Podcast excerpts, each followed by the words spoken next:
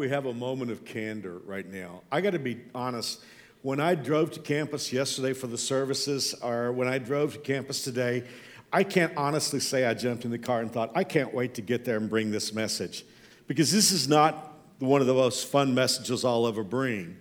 We're in a seven week series right now called The Appointment, and we're talking about appointments that Jesus had with people. And all, three, all throughout the series, we're saying three things about these people they life put them there jesus met them and their lives were never the same again. And six times out of the seven it's a good it's a good outcome. Uh, when they met jesus their lives were radically altered and it was good.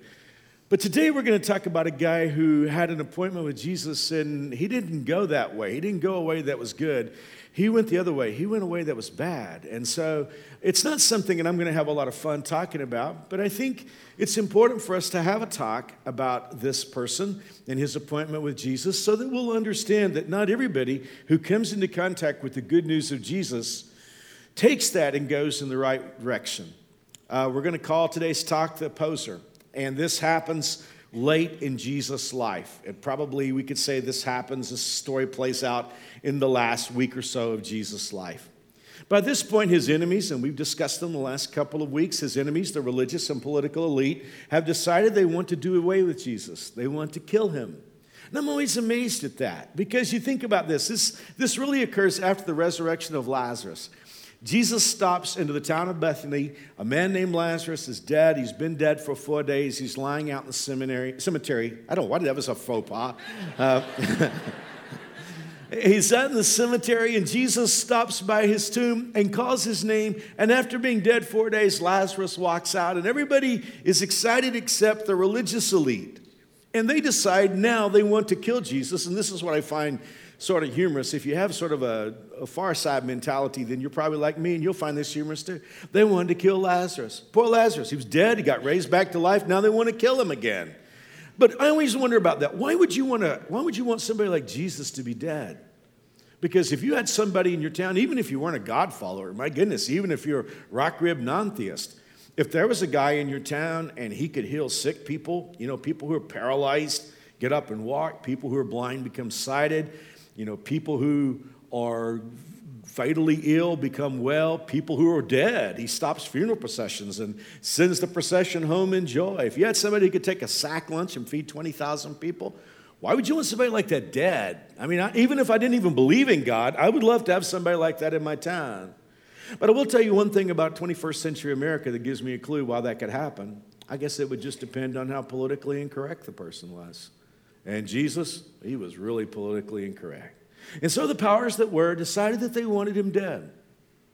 You guys know, of course, that there was no television in those days. There were no film crews filming Jesus and his sermons. So these elite didn't know exactly what he looked like. A lot of them, they, they weren't sure they could pick him out of a crowd. And if they were going to arrest him, they wanted to make sure it was clean, quick, decisive, and that they had the, had the right guy.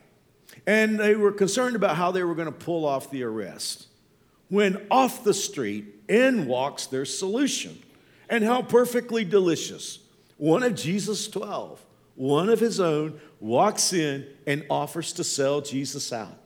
He says to Jesus' enemies, I will turn him over to you. I will show you who he is. I will identify him. How much will you pay me if I do this thing?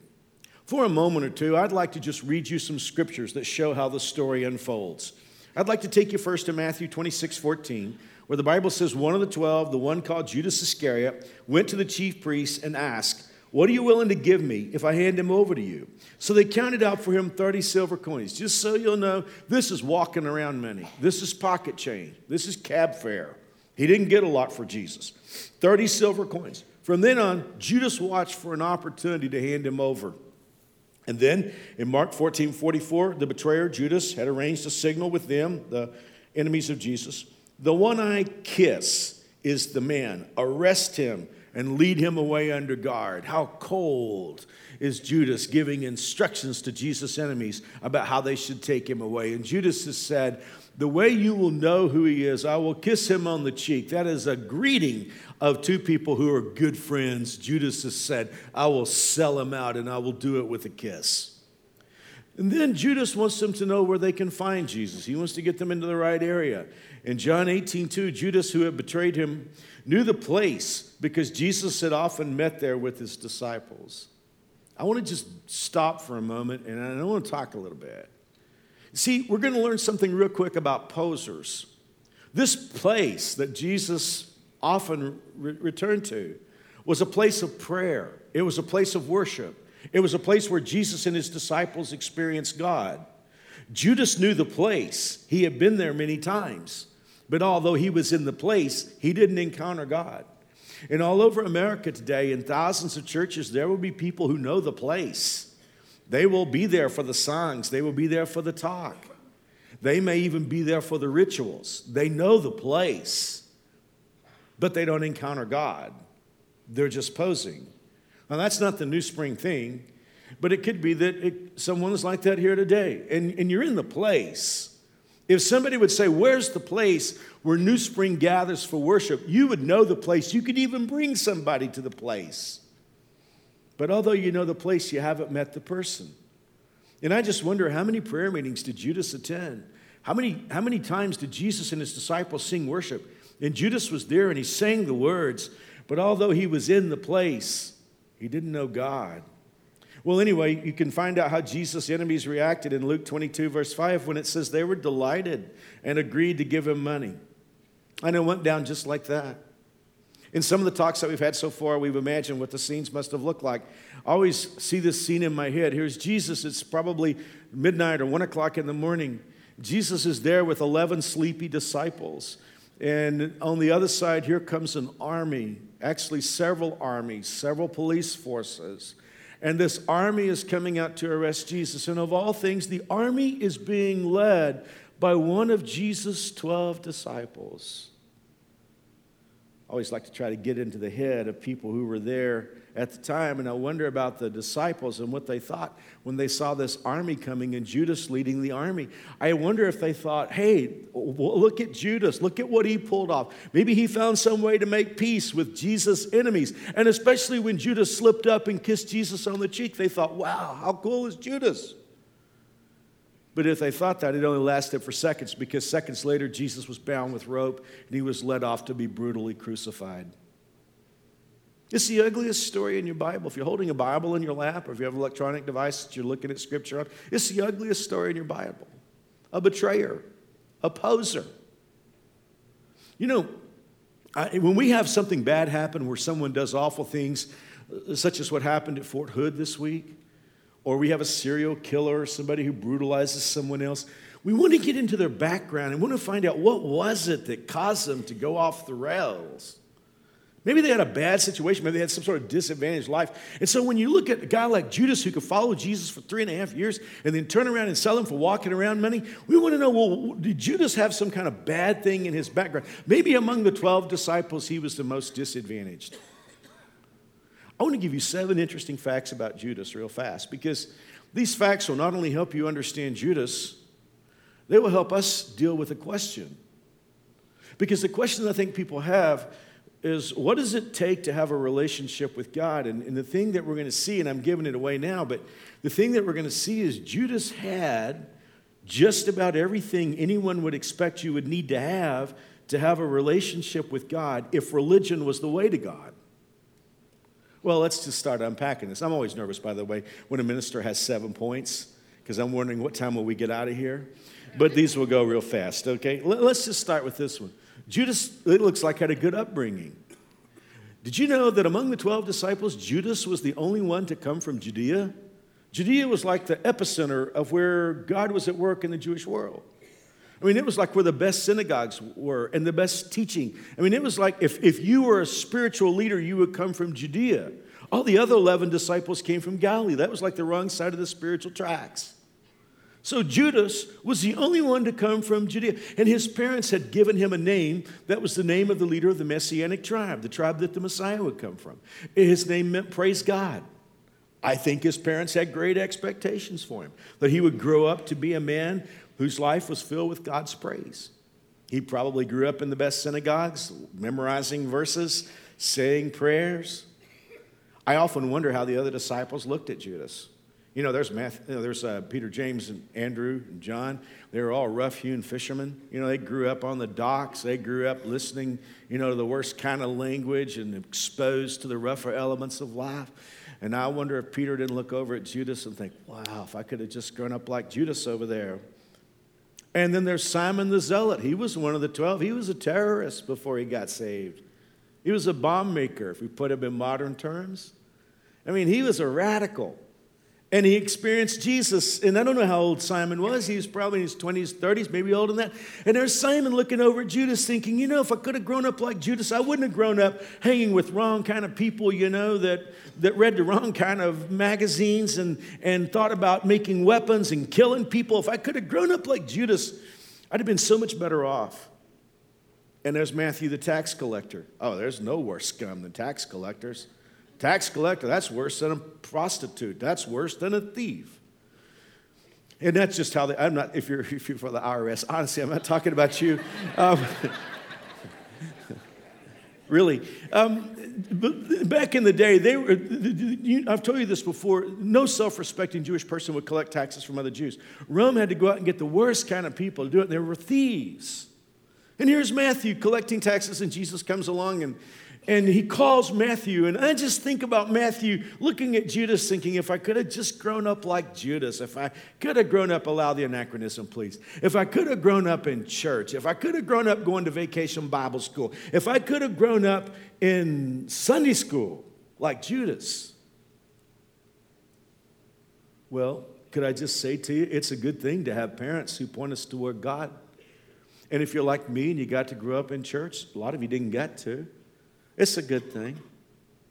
But could I tell you something? For those of us who grew up in church, and I don't have to tell you this, one of the things that you can learn in having a good upbringing or growing up in church is you can learn how to pose. Because you know the facts, you know the stories of the Bible. You taught memory verses. You can beat all your friends at Bible trivia. You've heard lots of sermons. I mean, you, you, you have it. It's part of your, it's part of your thinking. It's part of your jargon. But in the process of time, it is possible to maybe to just have the jargon but not have the truth in your life. And I guess that's what happened with Judas. Well, the second thing I say about Judas was he was baptized. All the disciples were baptized by John the Baptist. And that's pretty, I guess that's pretty impressive. From time to time, I've heard people say, Mark baptized me. Well, I hope you're not counting on that to get you into heaven. but, but these guys were baptized by John the Baptist. And let me just talk for a few moments about baptism. Baptism is a wonderful thing. And if you haven't had that experience in your life, I would, I would encourage you to think about it. In fact, you could take the talk to us card and check the box that says, I'm interested in baptism. But what, what you need to understand about baptism is that baptism doesn't start anything spiritually. Baptism is a way of communicating to everybody that you have already placed faith in Jesus Christ. Nobody in the Bible was ever baptized before their salvation experience. You know, from time to time, I, I, think about the things that religion screws up, and prime among that list has got, has got to be salvation and baptism. Because you give, you give religion 2,000 years and it can really mess something up. And baptism is all over the page. Just read the Bible and you'll discover that everyone in the Bible experienced Christ, invited Christ into his or her life, and then after that, they were baptized. Baptism is a testimony of what has already happened. If you were in a court case in Sedgwick County or one of the other counties around here and you were called to give testimony and, and you were asked by the attorney about some event and you started recounting an event, and the lawyer asks you, Well, when did this take place? And you say, Well, it hasn't taken place yet. It's going to take place next week. And the lawyer says, I'm sorry, you can't give, a judge would tell you, you can't give testimony that something hasn't happened yet. And for a person to be baptized and not yet have a relationship with Christ through salvation, that would be giving testimony that something hasn't happened yet. I have a little personal story about that in my own life. When I was five years old, my mom and dad were concerned about me, and, and I was not the most spiritual child in the world. Hate to tell you that. But I was, I can still remember the night. I was playing with plastic figures in the floor of the living room. My dad said, Mark, I'd like to talk to you about accepting Jesus. And so I stopped what I was doing and listened to my dad. I guess I was somewhat sincere, but to be honest, between you and me, those of you on the internet and the television cameras, just keeping it honest among ourselves, I wanted to get back to playing. So I was ready to pray anything. And so I prayed a prayer. And this was back in the day when you made a decision in church, you walked forward in church. The next day was Sunday. I walked forward. My dad was the minister. I met my dad at the front. I made a profession of faith on that very day. They took me into the baptistry. My dad baptized me. And I, I went down a wet center and came up, I mean, a dry center and came up a wet center, I guess you could say. But about three years later, I really did embrace the gospel. I understood what it meant to accept Christ. But now I've got a problem on my hands. My baptism's on the wrong side of my salvation. My baptism doesn't mean anything. And so I'm thinking about that. I need to deal with that. But the only problem is I'm a pastor's kid, and everybody thinks, you know, I'm okay. I'm ashamed to say six years passed. When I was 14, and I don't mean that God talked to me out loud, but it was just God made a message to me that was very clear. God was basically saying, We're not going any further in your Christian walk till you deal with this. And I still remember so well that Sunday when my dad was speaking and I was in the back seat of the church. It was not a big building like this, it was a small building, and all of us really tough guys who were teenagers, we sat in the very back row and acted like we weren't interested. But I was listening to the message, and I remember when the invitation was given, I would put one foot in the aisle and then I'd put it back. It was like the original Texas two step. And, and I still remember that moment when I stepped out the aisle and I went forward. And I'm going to tell you something. One of the greatest times of peace I've ever had in my life was that day when I settled that. Now, let me just tell you something. Had I died six years before that, I'd have gone to heaven. If I'd have died three years before that, I'd have gone to heaven. I had accepted Christ, but I hadn't gone public with my faith yet. My baptism was on the wrong side of my salvation. And if, you, if that's something you need to rectify, then get information about baptism and take that step. But see, Judas's issue was his baptism was not just on the wrong side of his salvation, there was no salvation. His baptism gave testimony to something that hadn't happened. I'm always talking about baptism being like a wedding ring. It doesn't make you married, but it becomes a symbol of your marriage. It would be like somebody who wasn't married wearing a wedding ring. And that was Judas. How about number three? He spent three and a half years with Jesus. From time to time, I've talked to people and I've asked them, are you sure you're going to heaven? And, and they will tell me, Well, I've, I've, you know, they'll tell me, Well, I've been to the, I was a member of this church and, and I sat under the ministry of this great preacher and I heard him preach a thousand messages. Or I've, I've seen these extreme, people will tell me, you know, I went to sleep one night and I had this dream, and in my dream there was Jesus, so I'm okay. Well, guys, let me tell you, if listening to sermons would do it, if having spiritual experiences would do it, if hanging out with other Christians would do it, Judas is great because he heard every sermon. He didn't just hear me or some other preacher, he heard Jesus. When Jesus preached the Sermon on the Mount, Judas was there. When Jesus preached the Olivet Discourse, Judas was there. Judas heard all these incredible messages that Jesus preached. And beyond that, he saw extraordinary things. You think you've had spiritual experiences? Man, Judas saw lame people walk. He saw blind people become sighted. He saw dead people come back to life. For three and a half years, he hung with Jesus. Those of you who love him, what would you pay to spend one day with Jesus? Well, I think I would, I would liquidate everything I've got to have one day with Jesus. And yet, Jesus, Judas had three and a half years. Well, let me give you number four. He preached. Did you know that? Judas preached. For all you aging baby boomers whose hearing is starting to fade, I didn't say Judas priest, I said Judas preached. In Mark 3, verse 14, he, Jesus, appointed 12, designating them apostles, that they might be with him and that he might send them out to preach. He sent the 12, count them 1, 2, 3, 4, 5, 6, 7, 8, 9, 10, 11, 12. Judas is one of them. He sent the 12 out to preach. And then in Mark 3:16, these are the 12 he appointed. Verse 19, Judas Iscariot, who betrayed him, is part of the list. Judas preached. That means Judas stood up before audiences and preached sermons.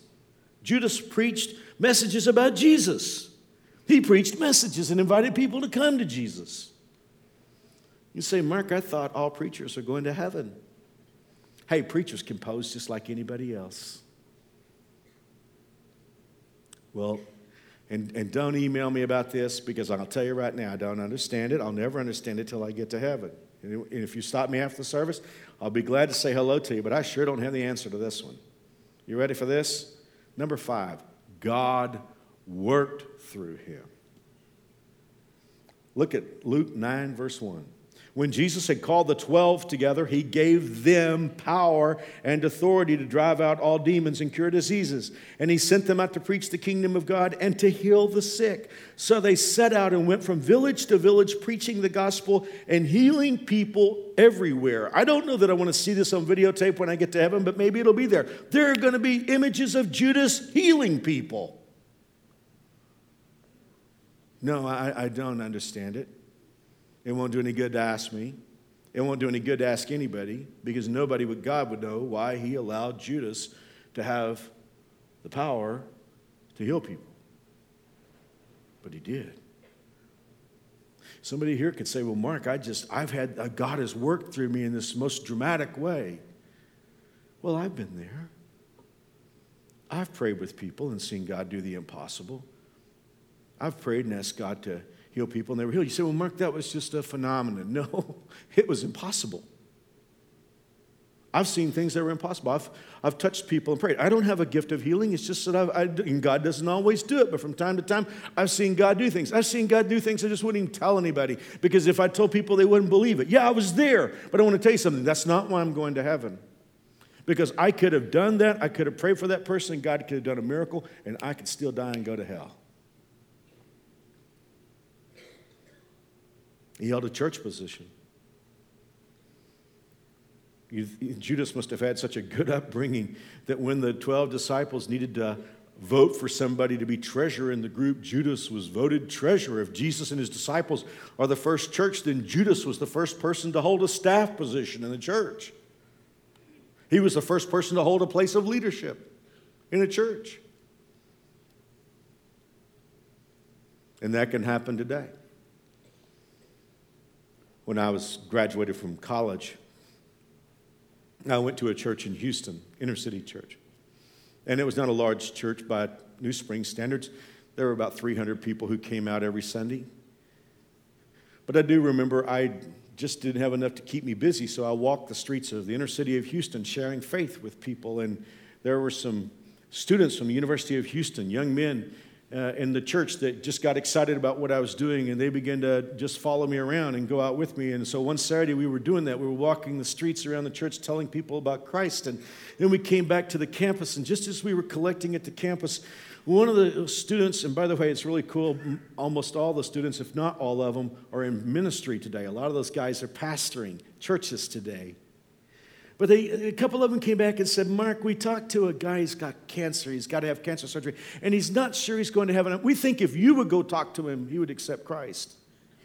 And so from that point on, it's like everything I tried just didn't work. I went to his house immediately, but he was gone. And I found out he was going to go to MD Anderson to have surgery. So I went down to MD Anderson, but by the time I got there, they had wheeled him back to the very door. He was in surgery holding. They were about to wheel him into surgery, and I only had a few seconds to hold his hand and pray with him. And I said, When you get out of the hospital, I'll come talk to you. He had throat cancer. They were removing his voice box. So it was several days later, and I was 22, but it's one of those things that I can call back to memory like it happened five minutes ago. I can still see the kitchen where I sat down with him. He had a little table there in his kitchen where he was having breakfast. And, and by this point, as I said, his voice box was gone, and he had this a little electronic device that he would lay alongside his throat that would amplify the sounds. And I still remember trying to hear the words that he was saying and understand them. So I asked him, I said, Would you like to accept Christ as Savior? And he, I asked him, first of all, if he knew he was going to heaven. He said, No. And I said, Can I show you how you can have Christ as your Lord and Savior? And he said, Absolutely. So I took out my New Testament and sat there at his breakfast table and showed him the story of Jesus, how that he died for our sins and rose from the grave, and told him, like I tell you guys every weekend, that if he prayed and invited Christ into his life, he could become a Christ follower. And I prayed with him, just like I pray with you guys every, every service, just about every weekend. And I still remember, it's just like yesterday. I can still remember as he laid that device up against his throat, and I can hear the words as they came out as he invited Jesus Christ into his heart and life. And I stood up to leave. I turned my back on him to walk away when I heard him call my name. He said, Pastor Mark, I want you to know I was a deacon in the Helmer Street Baptist Church for 20 years. And yet he didn't know Christ. Well, Judas had a job in the church. But the seventh thing is the one that stands out to me the most. If we're thinking about the events of Judas' life or what he had going for him, the seventh thing is at the very top, and that is that he had the touch of Jesus on his life. He certainly had the touch of Jesus in his life in a spiritual sense, but not only that, he had Jesus' touch on his life in a physical sense. At the Last Supper, Jesus has told the disciples, One of you is going to betray me. In fact, Jesus said, The one who's dipped his hand in the bowl with me will betray me. In effect, Judas knows he's already sold Jesus. Jesus has announced that Judas has sold, or he said, One of you is going to betray me. Judas knows, Jesus knows. But so ever the poser. I mean, so much wanting to be looking good before the other disciples. Judas says to Jesus, Is it me? This is in verse 25. Judas says, Surely not I, Rabbi. And Jesus whispers, It's you. It's you. Now, I want you to think about a couple things that happened at the Last Supper. Because what you're going to see at the Last Supper is you're going to see Jesus making two final attempts to reach out to Judas. You know the story, many of you, how that somebody should have volunteered to wash everybody else's feet. I'm so glad we don't have that culture here at New Spring because you guys love volunteering. But nobody wanted to volunteer to wash us because after all, the person who washed feet was it was like admitting I'm the least important person here. And they've been arguing who was the most important. And so what happened next is, is classic. Jesus Christ, God in flesh, Lord of the universe, the one who created everything, according to John 1, cinched up his robe, got a basin of water and a towel, and went around and washed the 12 disciples' feet. But I want you to think about the moment he comes to Judas because he reaches down with his hand and picks up the feet of the man or the foot of the man who is going to betray him, takes the dirty foot of Judas and washes his feet. Now, I think I know Jesus well enough to know it was at that moment that Jesus looked up at him. This is Judas's moment. If there is anything in him, it is his moment to stop everything. And if that were not enough, it was also the custom when there was a dinner like this that the host would take the first piece of bread, dip it into the fruit sauce, and give it to the most cherished person in the room. Now, think about this. Jesus is in a room with Peter, who will preach at Pentecost. He is in the room with John, with whom he was especially close. He was in the room with all these disciples who loved him. But who does he take the bread with the fruit sauce and give it to as the most person, cherished person in the room? Read with me in John 18, verse 26. Dipping the piece of bread, he gave it to Judas Iscariot, son of Simon. Well, add it up in case we missed anything. He had a good upbringing. He was baptized, three and a half years with Jesus. He preached, God worked through him, he had a church position, and Jesus touched him. And still, he walked into Jesus' enemies and sold Jesus for pocket change.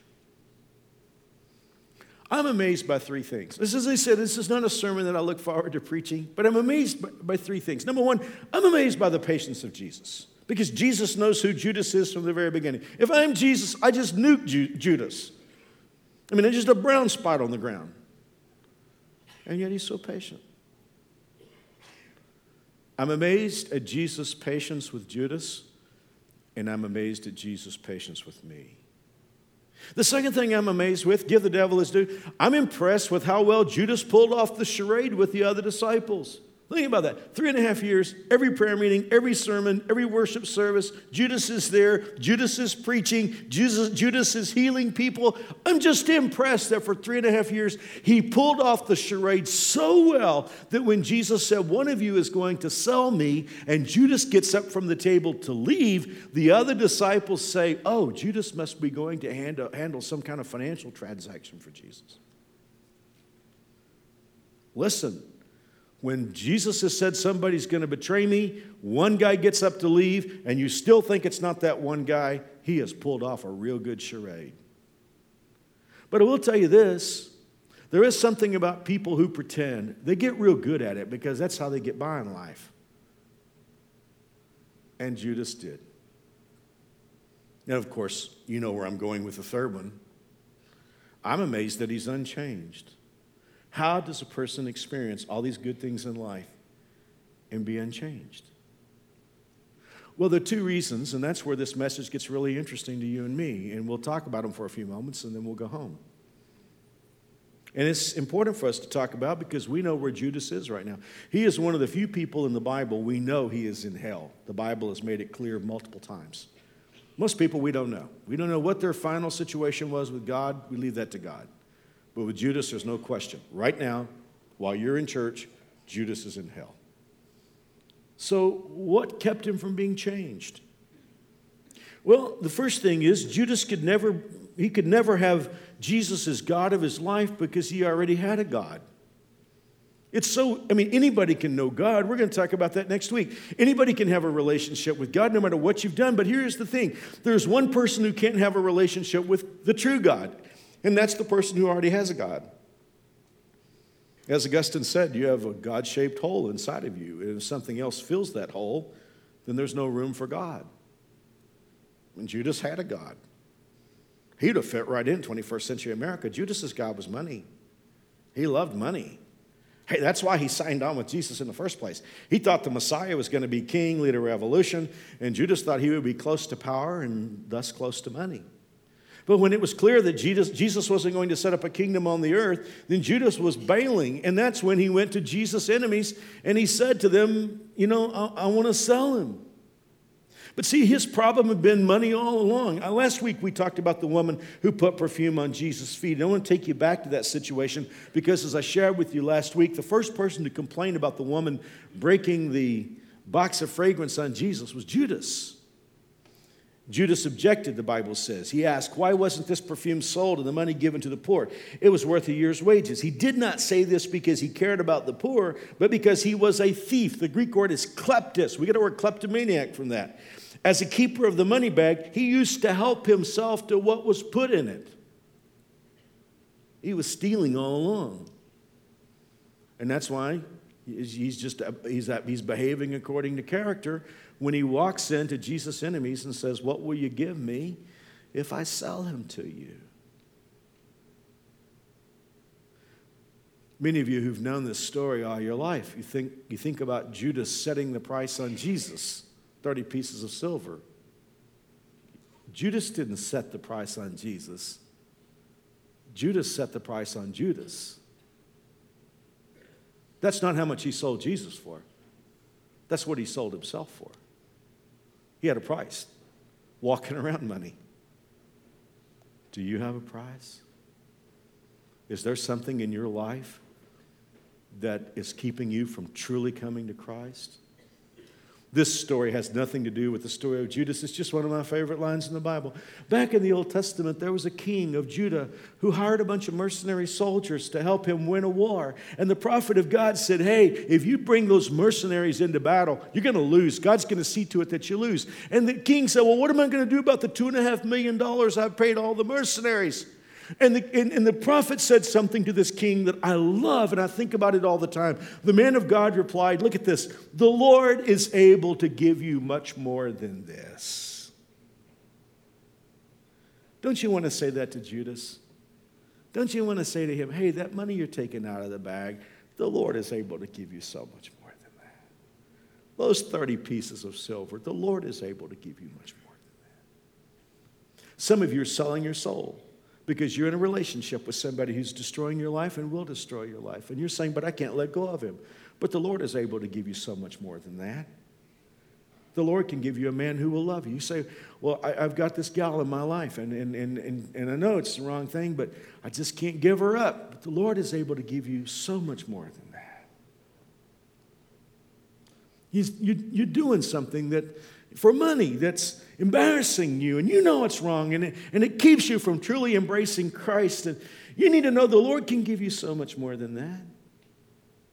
I mean, even in a service like this where we have a time to bring our tithe and our offering, it's like, oh, I'm going to hold on to that. But the Lord is able to give you so much more than that.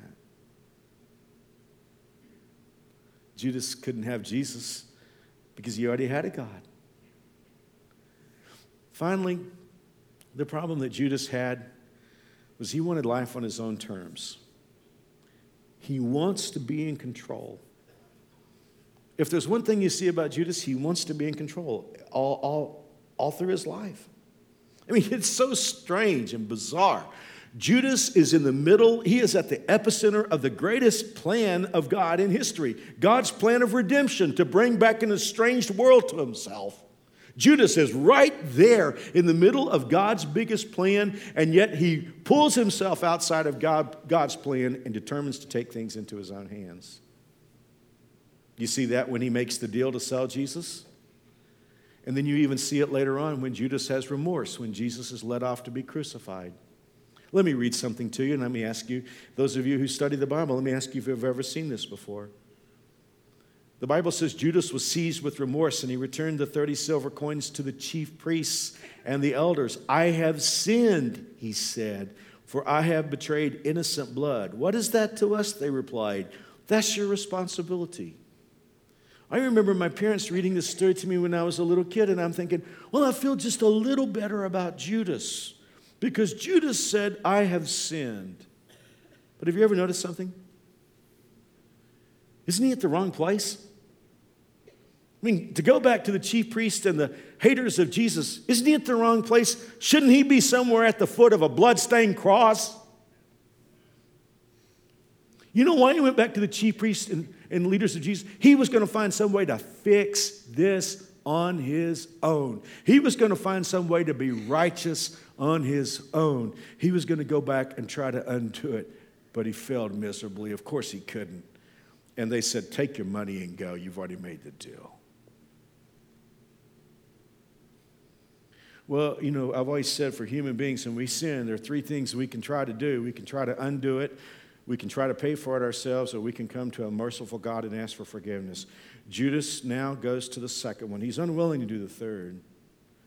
He can't undo what he's done wrong and still determined to keep control. He gets a rope and ties one end of it around a tree, makes a noose with the other end, slips it around his neck, and hangs himself. And as Peter tells us in the book of Acts, he even fell at that. The rope broke and his body hit the ground and broke open. What a sad story. You can see why I didn't get up this morning and think, wow, I can't wait to get to church and preach this. But I do need to say this. It didn't have to end that way. Any of you read books that have alternate endings? You ever read a book that's got a story, but then at the end there's like several endings that you can pick? Well, life doesn't work that way, but I always imagine an alternate ending here. I see a moment where Jesus has already risen from the grave, you know, and I love the moment where he's having breakfast with his disciples on the beach. I think the beach is a great place to have breakfast, isn't it? Sun coming up, wind blowing through, you know, the waves and everything. And Jesus has fixed breakfast for the disciples. And I love his choice of breakfast. He's made a fish fry, he's fried fish and bread there for the disciples. And I see him there as they're, I mean, they're enjoying the moment. I mean, now Jesus has come back to life and they're excited and they're really beginning to get inside them the plan that God had from the very beginning. But off in the distance, I see a forlorn figure, and he's watching the crowd, but he doesn't draw close because he's done something too awful to forgive. He's Judas. Do you see him? But Jesus is impossible to stay away from. And step by step, Judas begins to draw closer and closer and closer until finally he gets before the presence of Jesus. And I see him fall on his face with his face and his nose and his mouth pressed into the sand. And Judas stretches out his hands to Jesus' nail scarred hands. And Judas says, Oh Lord, I'm so sorry. I don't know how I could have ever done that. What would have happened had Judas done that? I know what would have happened, and you do too. Jesus would have reached down with those nail scarred hands, and he would have grasped the hands that held the 30 pieces of silver, and he would have forgiven Judas and a few days later, on the day of Pentecost, Judas would have been there preaching the message of Jesus on the day the church was born and thousands of people came to faith. And we would look back on him as one of the greatest comeback stories of all time. It didn't have to end that way. Judas is in hell right now, but he didn't need to be. He went there because he wouldn't break his mask. He went there because he wouldn't stop the charade. He knew the place, he knew the songs, he knew how to preach. He even saw God work in his life. But here's what he wouldn't do he wouldn't humble himself. See, this is what posers don't understand. All posers don't get this. They say, if I humble myself, the result will be humiliation. For all of you who have humbled yourself before God, is that true? Is when you humble yourself before God, is there humiliation? No. When you humble yourself before God, there is freedom because you have said before God, This is who I am. And at that moment, you're completely comfortable and you don't have to pretend anymore. Is there anybody here today who needs to take that mask and break it into a thousand pieces? And just come before God and be who you are? And take the God of this life and pull it off the throne and say to yourself, I don't need life on my terms. Listen, why would we even think about life on our terms? I'm, 50, I'm 57 years old, and my only experience with life on my terms is I screw up anything I touch. That's a fact. The only thing about me that's ever worked is life on God's terms. Just like I prayed with that man in his kitchen that day, I want to pray with you. Because you could be here today and it's just clicked. And you say, I don't need to pretend anymore. I'm coming to Jesus. I'm coming with my flaws and my betrayals. And I'm coming to Jesus and I'm reaching out to Him. Because if you do, He will forgive you. And you, he, you will be his child, and heaven will be your eternal home. Would you pray with me, please? I'm going to pray this slowly because it's not the words, it's what you mean in your heart. I just want to pray it so you, slowly so you can own the words. Here we go. Dear God, I am a sinner. I cannot save myself, and I can't undo what I've done wrong. But I'm not pretending. I'm coming just as I am. I believe Jesus died for my sins. I believe He paid for them. I believe He arose from the grave. I receive you as my Savior, Jesus. I receive you as my Lord. Thank you for making me God's child. In Jesus' name. Wow, that was lightning quick. And you can say, Mark, I'm not really sure what happened to me, so I've got something to help you with that, okay? If you just prayed, please don't leave without getting a gift. I have a gift that's got a little booklet in it that answers a lot of questions about how you can know for sure what just happened to you, and a DVD and a coupon for a new Bible. Just take your talk to us card, check the box that says, I prayed to receive Christ. Bring it back to guest services, a big one out in the lobby, little one back by the coffee shop. Please don't leave without getting this today, okay? So glad you guys are here. Next weekend will be the biggest sermon I've ever preached in my life. I can't wait. We'll see you then. God bless.